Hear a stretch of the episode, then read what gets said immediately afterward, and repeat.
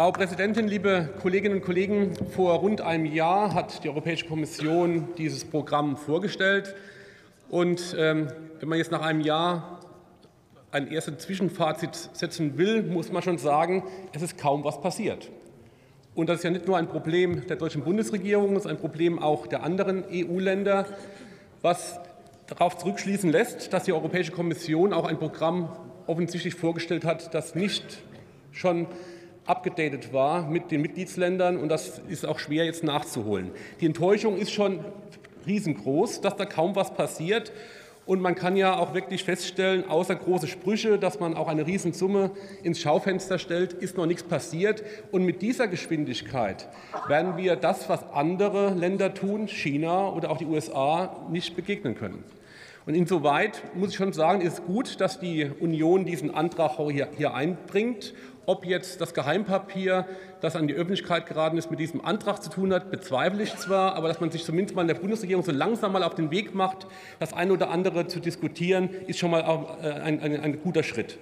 Aber Frau Leikert, das kann ich jetzt schon sagen, es geht bei Global Gateway nicht darum, einfach nur geopolitische Strategien zu verfolgen gegen China.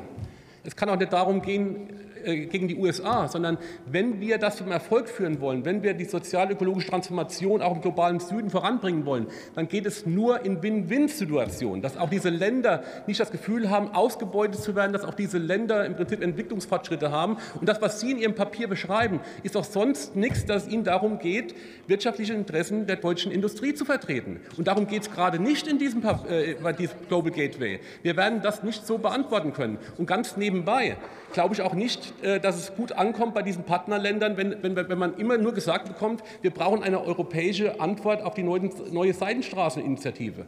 Noch einmal, diese Länder fragen nicht danach, ob wir eine liberale Demokratie sind und ob die Chinesen was anderes haben. Die fragen danach, wer kann uns unterstützen, wer will mit uns partnerschaftlich zusammenarbeiten und Tut mir leid, da sind die Chinesen scheinbar ein bisschen schneller. Und in dieser Woche hat, hat es einen Gipfel gegeben von den USA mit den afrikanischen Ländern. Auch da passiert mehr wie in der Europäischen Union. Also insoweit, glaube ich, sind wir viel zu langsam unterwegs und müssen da auch das eine oder andere äh, noch nachholen. Im September gab es eine Studie von Eurodat und auch da wurde gesagt, dass äh, es geht hauptsächlich um private Investitionen zu erleichtern und europäische Wirtschaftsinteressen. Wenn das das Hauptziel von Global Gateway ist, dann wird dieses, äh, dieses äh, Instrument scheitern, dann werden wir keine großen Fortschritte machen.